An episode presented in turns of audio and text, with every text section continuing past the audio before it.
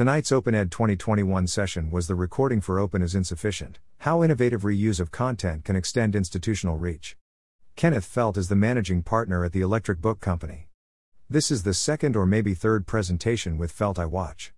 Felt focused on the value of reusability for content providers and requirements for content.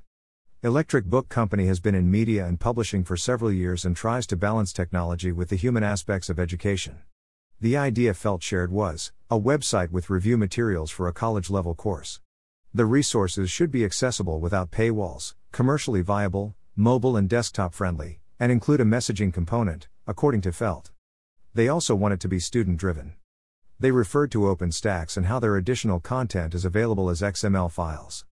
Felt demonstrated a mobile friendly annotation system that allows users to annotate the text and message instructors.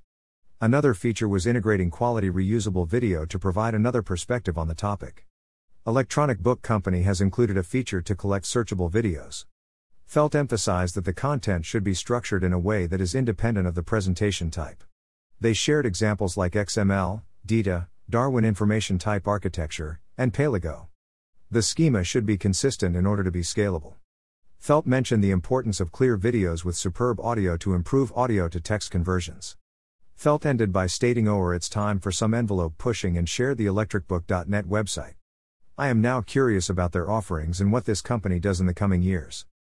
What will digital open textbooks provide in the coming years? Photo by George Milton on Pexels.com.